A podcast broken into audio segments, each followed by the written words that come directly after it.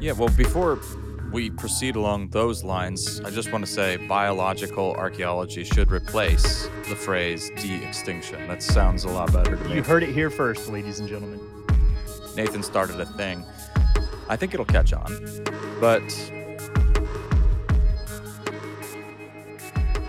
Hello, and welcome to Thinking Out Loud. I'm your co host, Nathan Rittenhouse. and I'm your co-host, Cameron McAllister. Well, today we're going to talk about de extinction, which is a phrase that I, I didn't know the terminology, but I was familiar with the concept. And basically, the idea um, is thank you, Michael Crichton, is to can you take the, the DNA or tissue of a dead and extinct species and bring that creature back to life? And so-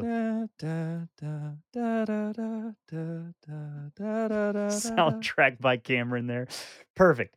Um, so the one that I'd been familiar with is the Woolly Mammoth Project because we do have some good frozen tissue and biological material from woolly mammoths, and apparently they're unearthed with some frequency. So obviously there were a lot of them, and they were running around not that long ago. So good tissue samples there, and they're fairly close. I mean, in some ways to an elephant. Uh, they're in that kind of general category and family. So there's a $15 million project underway in order to uh, work on uh, the elephants. But then the one that I was reading about today is the Tasmanian tiger, which only went extinct in like the 1930s, I believe.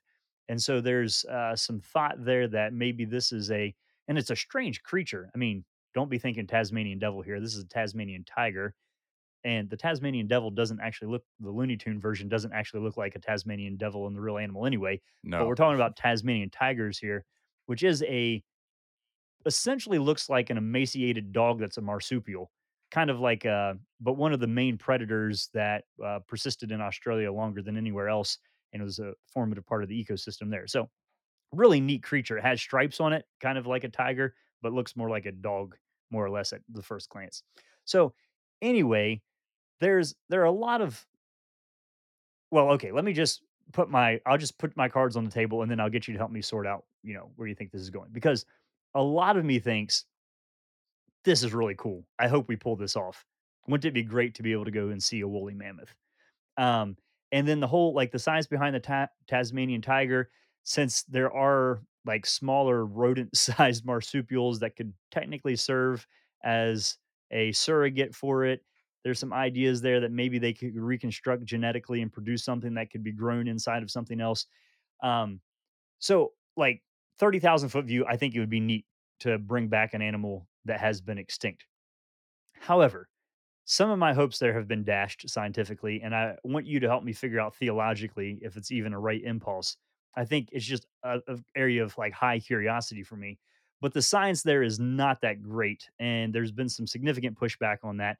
Of even other scientists saying, yeah, even with the woolly mammoth project, you're not going to recreate a woolly mammoth anytime soon. You can get an elephant and edit it, edit its genes so that it has long hair, but even with it, you know, so uh, there's, I mean, you can even watch a TED talk on like, could you turn a chicken into a dinosaur kind of thing, where basically you're starting with a chicken and then you're editing, you know, a number of physiological genes in order for them to express themselves in a way that they would have the appearance of maybe scales instead of feathers or something like that. Or you could take one marsupial and uh, understand the genetics of the Tasmanian tiger and then modify those genes that they express themselves in a way that produce something like so it's it's all very complicated. The birth rates are terribly low on this, even on human cloning or any kind of cloning. You're creating a lot of non-viable specimen that are going to suffer and die and it's there's a lot that goes on in the news. I mean, you'd have to use artificial wombs on some of this. There's a lot of talk about that. I don't know that the technology is quite as developed as sometimes it sounds like it is in the news. So anyway, there's significant scientific reasons why this isn't going to happen anytime soon. However, there's also significant research money being thrown into these programs to try to pull that off. And so uh, I think I have an idea of where I want to go with this, but I'd love to hear your feedback on where you think the impulse or the drive or the desire or what you find to be interesting about de-extinction. Um, what do you think's going on there? Why do we why are we interested in that? Well, because it's amazing, first of all, that the, even the thought that we could bring back or recover some species that's now extinct. I will never like the word de-extinction. Yeah, I don't Not know that very it creative doesn't really roll off the tongue. It's interest it's a very well, first so it's an utterly captivating project. It immediately captures your imagination. It is pretty emblematic, I think, of modern scientific ambition, right? I think we're we're at a we're at a juncture where it is very difficult to voice any dissent or any objections or any hesitations when it comes to pure research. And that is an interesting conundrum because there are plenty of forms of research that are probably it's possible that we could do it. The question of whether we should be doing it is something else entirely. In a sense, we mentioned Michael Crichton. This is really a question underlying a good deal of his work, including Jurassic Park. I mean, if you've read if you've ever read the the book or if you've seen the movie, you probably remember the scenes with Jeff Goldblum's character Ian Malcolm saying, you know, you spent you basically spent so much time asking whether you could, you never stopped to ask whether you should. And so setting aside the question of first of all whether this is even possible anytime soon at all or whether it's possible at all, I'm sure Oh, that I think we'll a, see a a good I think we'll see a long-haired elephant in our lifetime. Okay, I a mean, long-haired y elephant, you sure. can't throw $15 million at something over multiple years and not come up with something interesting, but I'm so so I think you're gonna see genetically modified and designed animals that aren't viable to reproduce, certainly aren't going back into the wild, and aren't really what so a long-haired elephant is not a woolly mammoth, is what I'm saying. So I Yeah. think we will, in our lifetime, start seeing more conversation about, oh, we've you can bring back characteristics of something, but whether or not that really is that thing, I think is a long way out. What is it that strikes you about it, Nathan? Because you said, especially talking about the, the Tasmanian tiger, that you just thought it would be really cool to see this creature. What is it that that you find captivating about this? Well, so it's it's discovery, but it's historical. And so th- and there's almost a time travel element baked into this, right? Where we often think of adventure or discovery or exploration as something unknown, unseen into the future. And here we have the um, desire to dig up and understand. It's almost like art, biological archaeology of like, what Hmm. is this creature? Um, so again, hear me saying, I don't think we're going to be able to pull this off. I'm talking about humanity uh, anytime soon, but I so there's just a the huge neatness factor there. Now, hey, let's talk about some other crazy stuff that happened. So a couple years ago, I think were we together at Texas A&M or maybe I was there on a trip Yes, without you. I think I think we were. Okay. So at Texas A&M, they were rebuilding cattle essentially. So the, problem with grading cattle is that you have to kill them to, to grade their carcass. And then you hang one up and you're like, wow, this one was really great. Unfortunately, it's dead, so it's no good to our breeding program. And so they were taking tissue samples and replicating the the genetics of that animal. Like we're talking about a dead skinned hanging animal, and then breeding and then fertilizing embryos and reproducing that cow essentially with those genetics that it would have basically the weight gain and the way that the meat is marbled and and is structured on the body of the animal. I mean, so this is that was like 5 years ago. So the ability to mechanize and and mess with biology and craft and design it and then we I mean now we have CRISPR gene editing and all of that sort of stuff. Um this is only going to get crazier as as it goes forward. So, I mean, I guess part of my question is not really scientifically, but philosophically, what's the drive to do it? So I think for me, it's kind of like just the uber neat factor. I like to see how things work, but I think there are also maybe some reasons for.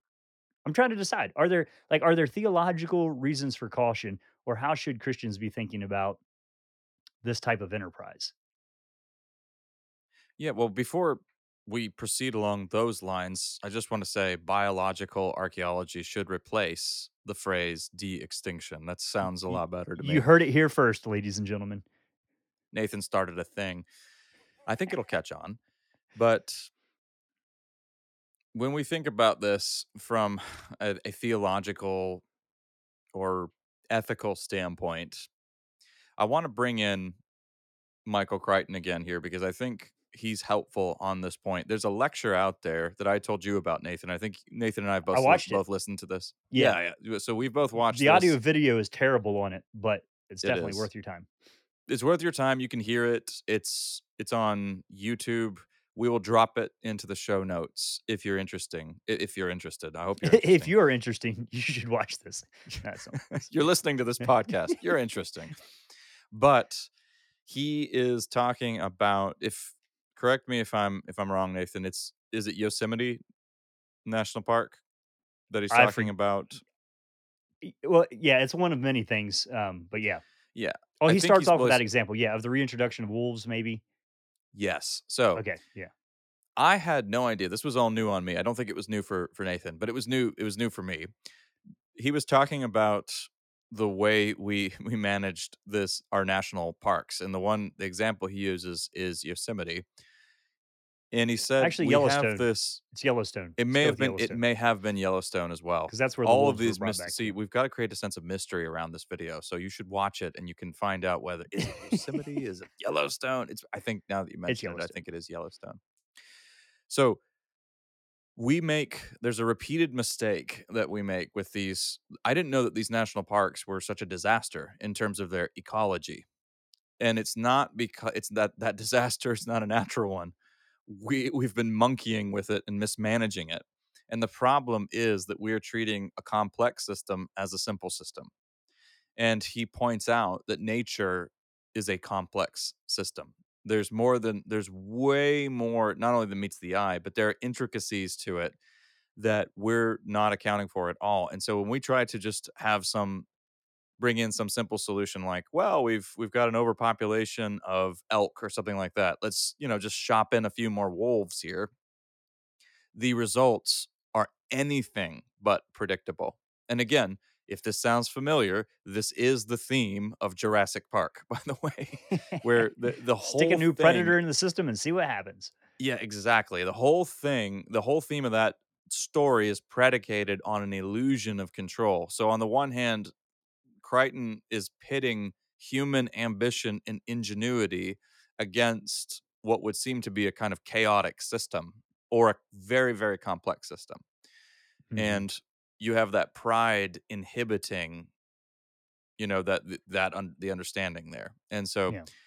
something along those lines comes to mind here now obviously granted let's let's not leap way ahead of ourselves here you know you've mentioned that what's likely is that we're going to just see some you know probably some elephants with longer hair here in the near future.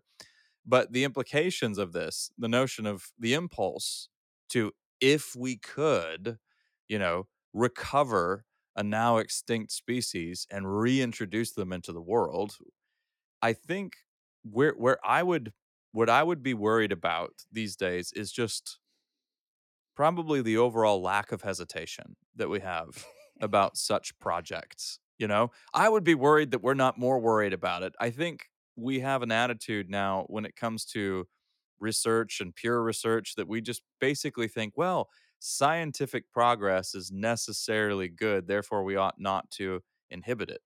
I mean, this is one of the reasons. I mean, this may sound may, maybe this takes us off course, but I mean, we have nuclear weapons because of this very. It's this same sort of question that I mean, if you even look at some of Oppenheimer's words after his involvement in the Manhattan Project, which resulted in the creation of atomic weapons, and then of course we've since expanded the destructive capacity. You know, you'll see initially a man go from being very excited, very enthusiastic about the project to basically having a very conflicted relationship with his career, with the US government. I mean, we're all going to get a first front row seat to this pretty soon because Christopher Nolan's new movie is Oppenheimer and that that I'm actually looking forward to that. I've taken us way off course, but I think those same kind of considerations Standard come operating into procedure there. Yeah. Okay. yeah, so let's talk things. about movies now. Yeah. So two things. One is that so I think there is there is concern, um, and and people are pointing this out of like, yeah, what would it mean to re re release a predator back into an ecosystem and that kind of thing. So I think we're a bit more Good, good, good. um But yeah, you can do everything from multiflora rose to all sorts of invasive insects and stuff that were released thinking it was a great idea that have just been a nightmare for a, a lot of things. But yeah, then there's a, lot of practical like so my wife was like on the woolly mammoth thing, where would this thing live? Like in a cage for the rest of its life? Are you going to put it in a zoo or like so you built a cold tolerant elephant. Now what? You know, where do you where do you where do you put that? Like, hey, Alaska, we have a little project for you. Um, so yeah, so there, there's that side. Let me loop back around to the Yellowstone thing though, because Mm, there's a difference between conservation and restoration in ecology. And the the difficulty of restoration is because you were saying it turns out we've mismanaged Yellowstone. Well, here's the problem what ought Yellowstone to be like? And so this is the big question of should Yellowstone look like it looked like when Teddy Roosevelt was there? Or should it look like a thousand years before that? Or should it look like 2020? What we don't have a good picture of scientifically is the oughtness of nature. So how do you sure. how do you restore something that you don't that that is a product in in a, a specific time and it's part of a complex system. And so this is where the complexity of the system and the oughtness get really difficult is to say Yellowstone, any large ecological system is is totally dynamic and fluid in the rivers and the wolves and the beavers and the grass and the elk and the trees and the for and the fires and the forest and all that are constantly changing and growing and shifting. And so how do you just pick a point in time and say, okay, this is what we should restore it to? So that's that's part of it. Now, that's not to say that we shouldn't do it at all, and I I I think a lot of those projects are neat, but it does play into this conversation of bio like ecological oughtness and how we as humans fit into it. And so I think while we are off topic, I just wanted to throw that in there too, but it might play into this. What happens when you have a disrupted complex system, but you only restore one element of it? Uh, Yeah. That's a fascinating distinction that you made between conservation and restoration. And I think it's worth mulling that over a little bit here because, at the risk of taking us further off topic, but actually, I don't think this does. This has a direct bearing on what you just said. There, there's an increasing tone to some of the critiques of human involvement, particularly in nature. And all I can say is, I think we've mentioned this before on the podcast, Nathan. These critiques proceed as though human beings are intruders somehow in the system. mhm. And what we're doing is inherently inimical to the flourishing of nature. I mean, and obviously there are extreme versions of this that all the treat human virus beings and like a cancer virus. language and all that. Yeah. Exactly, virus or plague. And we've talked also about how that ironically, in a negative way, is still it's a negative register, but it's still treating human beings as somehow e- extraordinary and special. Mhm. You know, Which we would say again, yes to, but right. It, well, there are two ways to do that broadly. You can say human beings are made in the image of God, or you can say human beings are a plague and a virus on the earth, and they're so incredibly powerfully destructive that they need to be utterly eradicated from the planet. All right. I mean, you're you're still this is very highly exalted language, albeit very negative. But here, part of so here's what I'm wrestling with, Nathan. Part of our sacred duty and the creation mandate is for us to cultivate the world around us and to play a part in bringing a semblance of order where we can not to everything now notice not, stewardship is is not the same thing as control dominion Mhm. is not the same thing as domination sadly they yeah. they people often fail to make that crucial distinction but so I think it's really so restoration in the sense of trying to make something look like it did in a prehistoric era or trying to cultivate some sort of Edenic spot in the modern world that doesn't reflect any of the present day, you know, technology or anything like that does seem to be a bit misguided. So I Mhm. like your question of yeah, Yellowstone, you know, way back then versus Yellowstone in 2020 and yeah, so let's think think along those lines with me for a second, Nathan. yes. So, okay, but so there I think there are types of restoration that are really neat. So I live in a state where there was a lot of um, massive clear cutting of timber, um, strip mining, all sorts of things. And now you have like strip mining restoration projects. You have forest restoration projects to say, hey, look, here's a species that only thrives in this ecosystem. Why don't we grow these here?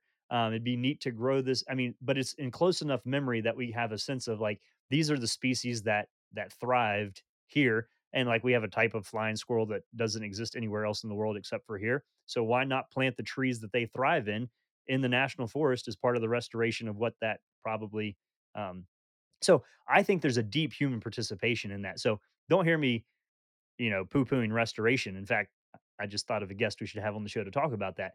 But there's a sense in which it's the oughtness factor that plays into what ought this look like is is where there's difficulty there. So um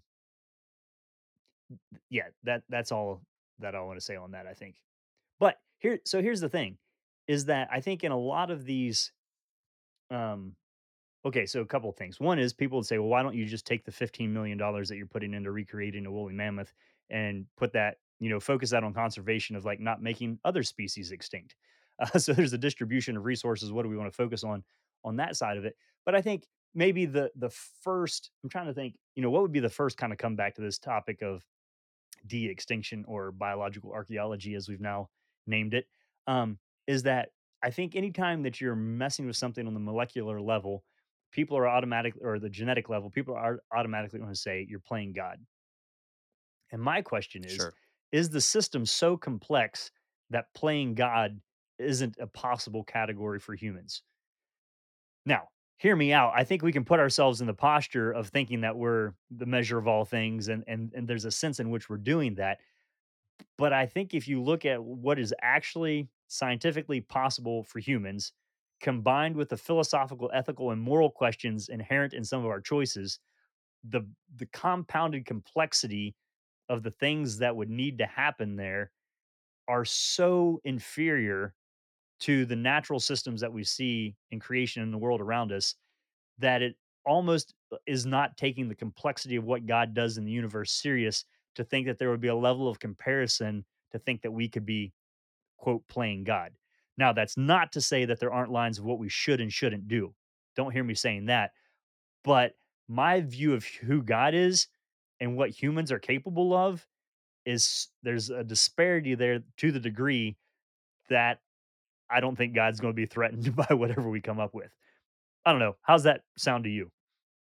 Yeah, I think well, the, I think the phrase I've the playing God has never sat easily with me either, just because I think yeah, God's power and majesty are in fact so unfathomable that the idea that a bunch of us, you know, monkeying around in a lab with our little toys posing any threat to him is just laughable. But on the other hand, you meant you did mention, you know, the human heart and the capacity that we have in our own minds to try to occupy that seat and to call the Mhm. shots and to control. And I think in the past, you know, I've I've mentioned before there are some I think pretty superstitious views of the hard sciences these days because some people just seem to look at them in almost magical terms. And that's where when so whenever I'll just put it this way, not everybody does by by a long shot by the way. There are plenty of people who have a healthy view of the hard sciences, plenty of scientists who are wonderful, brilliant, but also just humble human beings who admit the limitations of what we can do, but also will celebrate the amazing advances of, of, of science. There are plenty of people who hold that balance. But I think it's also safe to say whenever science becomes a substitute for religion, that's where the playing God mindset can become a very serious temptation. And I think that has happened, especially in the modern world, when you've, I mean, let's say ever since, and it's hard to point to put an actual, you know, firm date on this, but probably this is something that we've been dealing with ever since the the scientific revolution, wherever precisely you pinpoint that. Certainly it's it's really escalated since the industrial revolution when we've we've just had amazing powers and capacities that truly are astonishing, but the problem is we tend to get all hung up on our toys and forget about our actual condition and forget how vulnerable and weak and frail we human beings actually are. Yeah, And whenever so that happens yeah. well, so a technological and industrial revolution coinciding with this I mean, basically coming right out of a scientific revolution, basically allows you to do actions faster than you can see the consequences of those actions. And so that's where things get interesting. Um, and I think that probably goes back to the garden. Yeah. Um, but the so so it's just a amplified version of that. Now, people who work in the timber in- industry where I live are very clear that if in the 1900 like 1902 if we had had the technology then that we do now there wouldn't be a tree left in my state because the only thing keeping people from clear cutting the entire place was you know they were doing it by hand not with feller bunchers so um, fortunately, sometimes our technological progress doesn't allow us uh, to run things to their logical conclusion. Let me say one other thing, and this is what I meant to say back when you asked me about conservation restoration. So, in the county that I live, there is a seven acre triangle of virgin forest. And this happened back in the early 1900s when uh, companies were buying huge swaths of land to timber and build the eastern seaboard basically. And one of the surveying crews used magnetic north and one used true north. And so the difference of the way that they surveyed the land resulted in this seven acre triangle that never got claimed by anybody and then never got timbered because nobody was quite sure who it belonged to. And then when they did figure it out, that it was much later and the family donated it to the state. So this is seven acres of virgin timber. And when you walk into a forest that has never had a chainsaw in it, or never been cut, or never been grazed, or anything, it is rather unimpressive.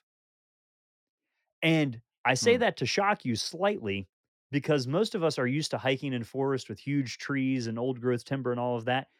Nope. All of the national forest that has been selectively cut, it's been burned, it's been cultivated in a way to produce huge trees in, in the ecosystems there. So when you walk in a forest that hasn't had human interaction in it, it's not as healthy as a lot of the other forests that you see in other parts of the world. So it just pushes against that Mhm. idea that humans are only a virus or a cancer. Yeah.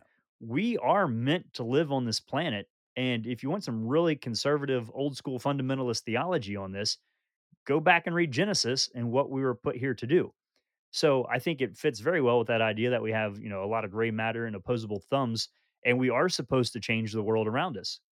But we're supposed to do it with a sense of oughtness and a bigger vision of what's going on in the world uh, and not do that in a flippant way where we think it's all about us. So that is when we start playing God, is when maybe we make ourselves the exalted pinnacle of um, yeah, consumption, Yeah. perhaps. So all anyway, just like the, the idea, and I think the idea of regenerative agriculture and redemptive agriculture and these silviculture, and people are now starting to think, wait a minute, maybe the land is healthier when humans are thinking well about it and are interacting with it, and maybe the surface of the earth needs people in order for it to be uh, the most beautiful and the most healthy and most productive. I mean, it's almost a you'd say a Genesis uh, view of what God had planned for people. So there are some real life examples there. But my question is to get us back on topic is okay, we can say, well, there's a way in which we need to be working in the forest and working in the fields and thinking about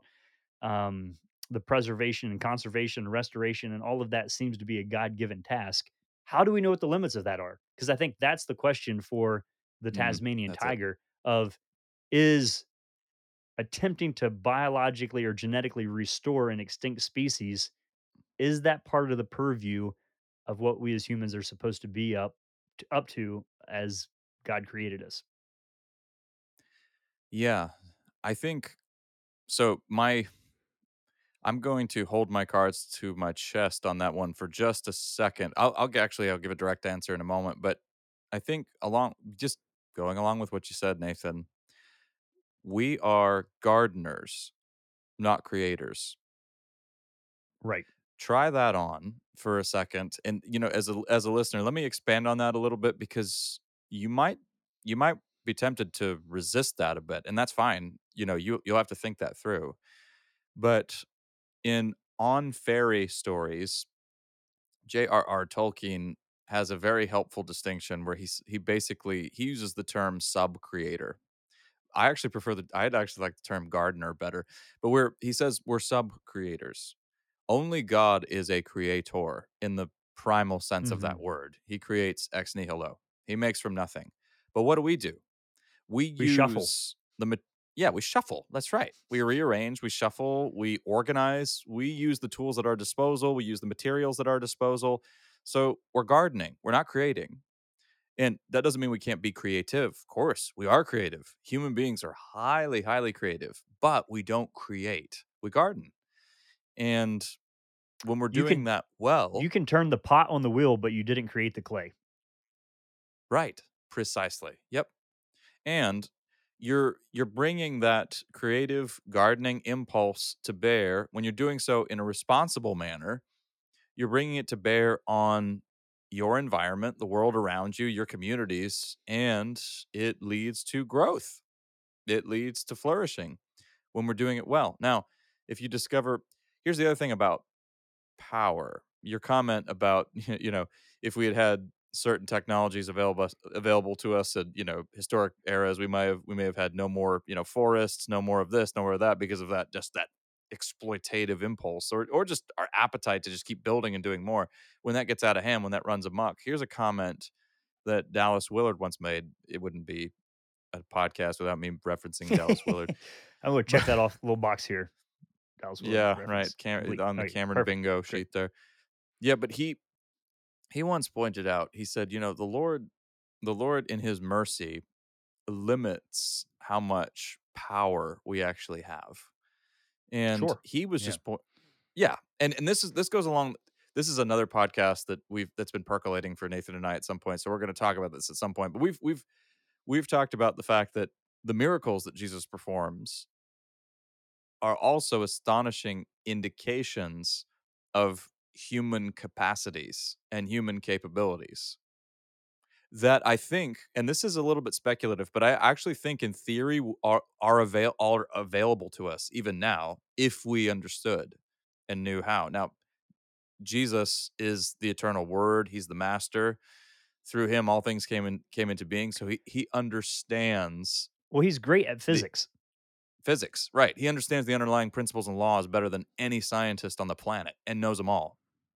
And so for him, turning water into wine, you know, somebody once told Dallas Willard, they, it was a scientist, I big- believe it was a chemist. He said, you know, the amount, even if that were true, the amount, the sheer amount of energy that such an undertaking would necessitate would destroy the pot.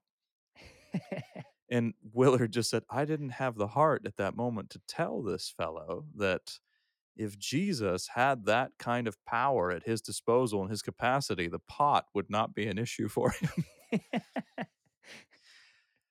but that's, but we have, so we, all that to say, we have an amazing amount of, you know, we have a lot of technical power and ingenuity at our disposal, but I think we can look at we can look at the way this is limited during different historical periods. We can look at how I mean, think about the, the forms of technology that we don't have available to us right now that, you know, if that you know, 30, 40, 50 years from now would would absolutely astonish us. You oh, know, oh, sure. could it be that there's also a reason for us, you know, getting certain forms of power at certain times and, and it being withheld at others. Because I mean, we're in a position now in our day to understand what happens if we completely deplete forests, for instance. Now, it doesn't mean that we aren't wasteful occasionally and that we don't make a lot of mistakes and that there are ecological crises, but we're in a better position to understand that kind of damage now than people were 100, 200 years ago. Mhm. So there does seem to be a sense of proportionality here, but also there, I mean, there are just astonishing forms of power that I think we have scarcely wrapped our minds around that we are meant to have one day. That's what we're, again, Willard, we're training for reigning with Christ, but we have to be, but we, as it stands, we can barely manage the powers that we have. so yeah. we have a lot O to learn in the meantime. okay, so so here's so alright. What about this? What about the rightness or the wrongness of something isn't always necessarily in the power, It's in the reason for exercising that power. Mm. So here's the here's the thought that I've developed in the last 30 seconds on trying to reproduce an animal from the past. Here, here are my thoughts on biological archaeology. If you're doing it for some sort of um, guilt, maybe of restoring something that we brought to extinction, or if you're doing it out of a desire to feel like you really are in control of the world, um, I think I think there could be bad motivations for doing something like that.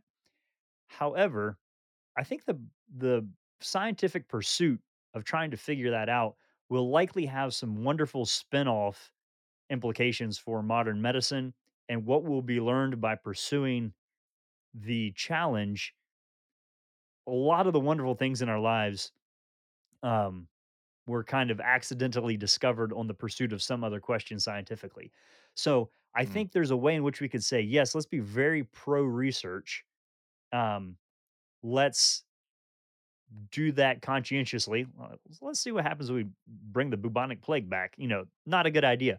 But, Mm. you know, Yeah. okay, creating a long haired elephant or a striped marsupial dog, uh, you know, I, I don't know that there's a, I don't know. Am I trying to have my cake and eat it too here?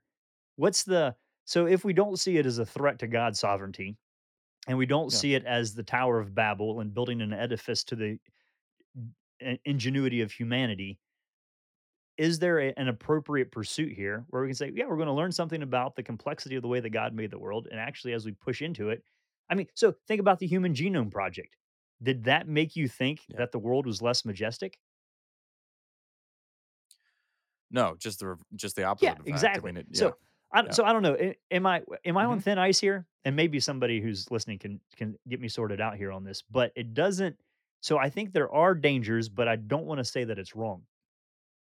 Is that Yeah, I don't no, know? Does that even actually make sense? no, what you're saying sounds reasonable. I'm just you you calling it a dog is really cracking me up. not, I mean, that's what it looks like. It's not a dog. It's not a It canine. does. it does. It you know, it it looks like a chupacabra to me. oh yeah, you okay. know, Let's throw a mythical creature in here to, for Yeah. comparison. If we can bring that No, one I back, that yeah, way to bring that one back. I I don't know, I don't think you're on thin ice. Um, no, I think with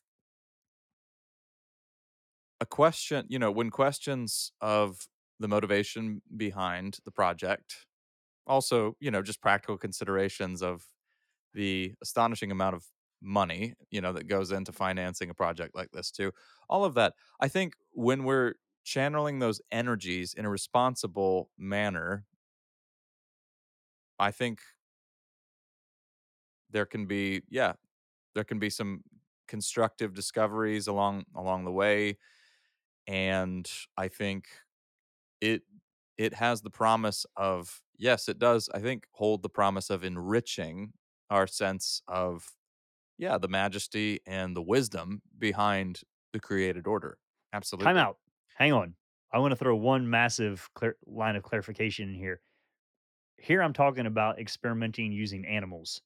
I'm not talking about using humans and artificial wombs and genetic engineering of people.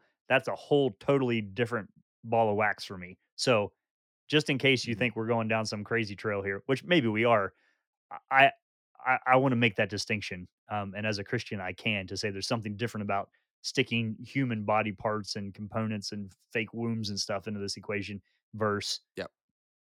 the genes of a prehistoric pachyderm. Like how I and I worked the think alliteration in there. Perfect. I like that. I like that a lot, and I think and here I'll work a another horror reference in here because I in many ways, a lot of a lot of critics have pointed out that the central fable of our era is Mary Shelley Shelley's Frankenstein, and a lot of people forget the subtitle of that book. Do you do you remember what the subtitle of don't. No. Frankenstein is? The Modern Prometheus. Hmm. And it's a really I mean, pretty astonishing that she was 19 years old when she wrote that, by the way. But the when we I mean, I think I'm glad you made that distinction because that's probably el the elephant in the room for some people as they listen here Oh, the because they think in the about, room. I see what you did there. It's the woolly mammoth "Uh-huh, see what I did? in the. po- The It's the woolly mammoth in the elephant in the podcast. the woolly mammoth in the podcast along with the tiger dog thing." But it I mean, I think people are thinking, yeah, that but that same kind of energy and creativity and resourcefulness is also being being targeted at it also has a human target in some people's aspirations. And that's where I all that to say it's a very powerful and important and meaningful distinction. I am a little bit skeptical as we move forward that we have the proper resources to make that distinction now as a society because when you don't have a vision that grounds human beings not only as distinct but as special and again the christian terminology there is made in the image of god the imago dei. If you don't have that and if human beings are just one really sophisticated animal among all the others on the planet making a distinction between yeah why not? Why not? And so, I mean, and that's why that's just to that's a sobering note to introduce here, but that's also just to say that's why these conversations are important and serious, and that's why we need our really we need really incisive and responsible minds on the job as we think think through this. Even something as as seemingly innocuous as looking at de-extinction of a, a former species. There, I said the word, but You said it was as I such said it. it was such malice in your yeah, Dejection. d yeah. Um, yeah, so I think before we tackle the human version of this, we, we'll have to have a, a guest on the Yeah. podcast who is far more articulate and up to speed at exactly what's possible and what is just hyperbole there. Um, so I don't know. Did we? I don't know if we came to anything conclusive here. Nathan still thinks it would be neat. He thinks there's some. He refers to himself in the third person now.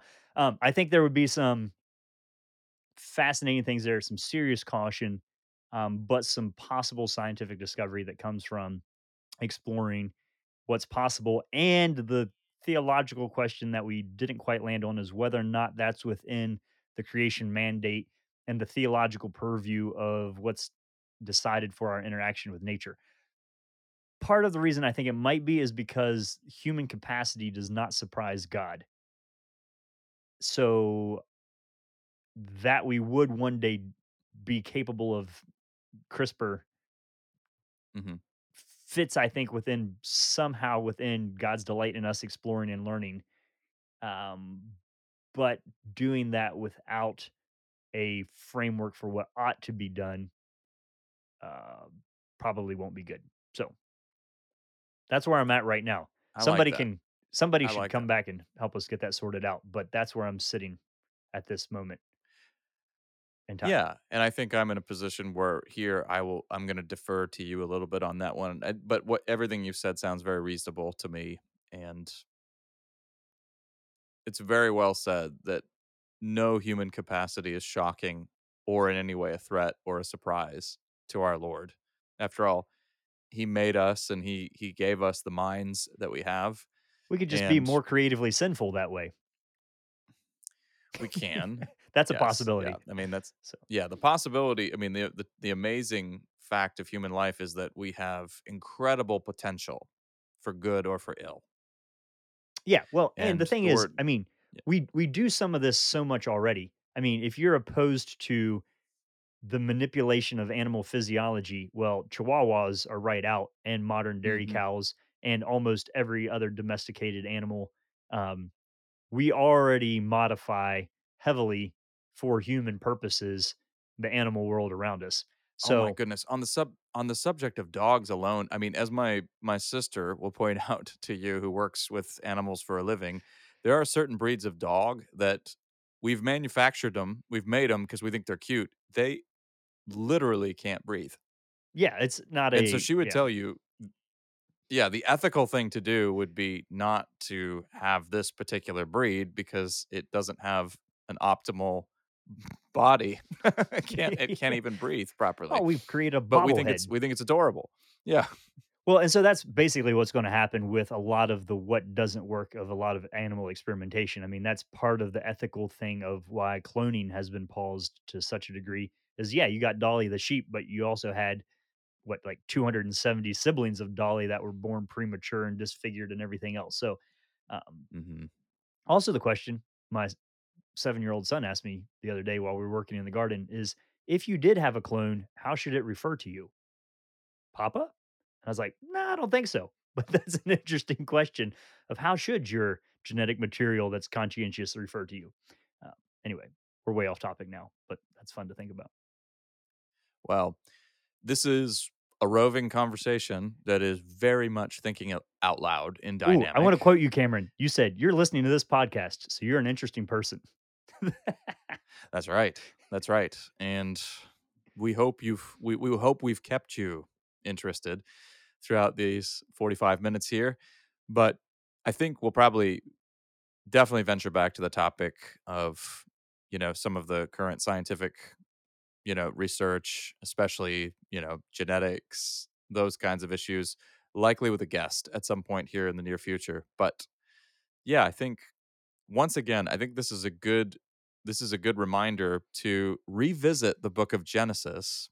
I mean, if you listen to Nathan for any length, yeah, for any length of time, revisit the book of Genesis. Take a look, take a close look at that creation mandate and think through those implications. Because again, it's it's been our experience at least that for whatever reason, I mean, there's a complicated history here. A lot of Christians in North America, uniquely, have not been have not thought through that very much and have not been given the opportunity to think through it because it's not emphasized and it's not taught as much. The good news is that's changing. Yeah, yeah, well, there's there's think, been an overemphasis on the timing. So the mm-hmm. argument has been how did it get here and how long did it yes. take to get here? And those aren't incidental conversations, but you can't have them at the loss of reading what is communicated there is what's supposed to be done with it now that it is definitely here. Yeah. Right. So that's your takeaway. If you're if you're up for it, go back to the book of Genesis and take a look at the creation mandate and see how it colors your perception of what you do in your garden, what you do in your natural what we, we as human beings do in the natural world and the scientific enterprise. I think it might take you in some surprising directions. But you've been listening to Thinking Out Loud a podcast where we think out loud about current events and very ancient prehistoric animals and Christian thought and hope. And hope. There you go. Thanks for listening to Thinking Out Loud. If you'd like to learn more about what we do, book Nathan or Cameron, or if you'd like to support us financially, whether through a one time donation or on a monthly basis, you can do so on the donate page at www.toltogether.com. That's toltogether.com. And please consider leaving us a five star rating and sharing this content with your friends. It really does help.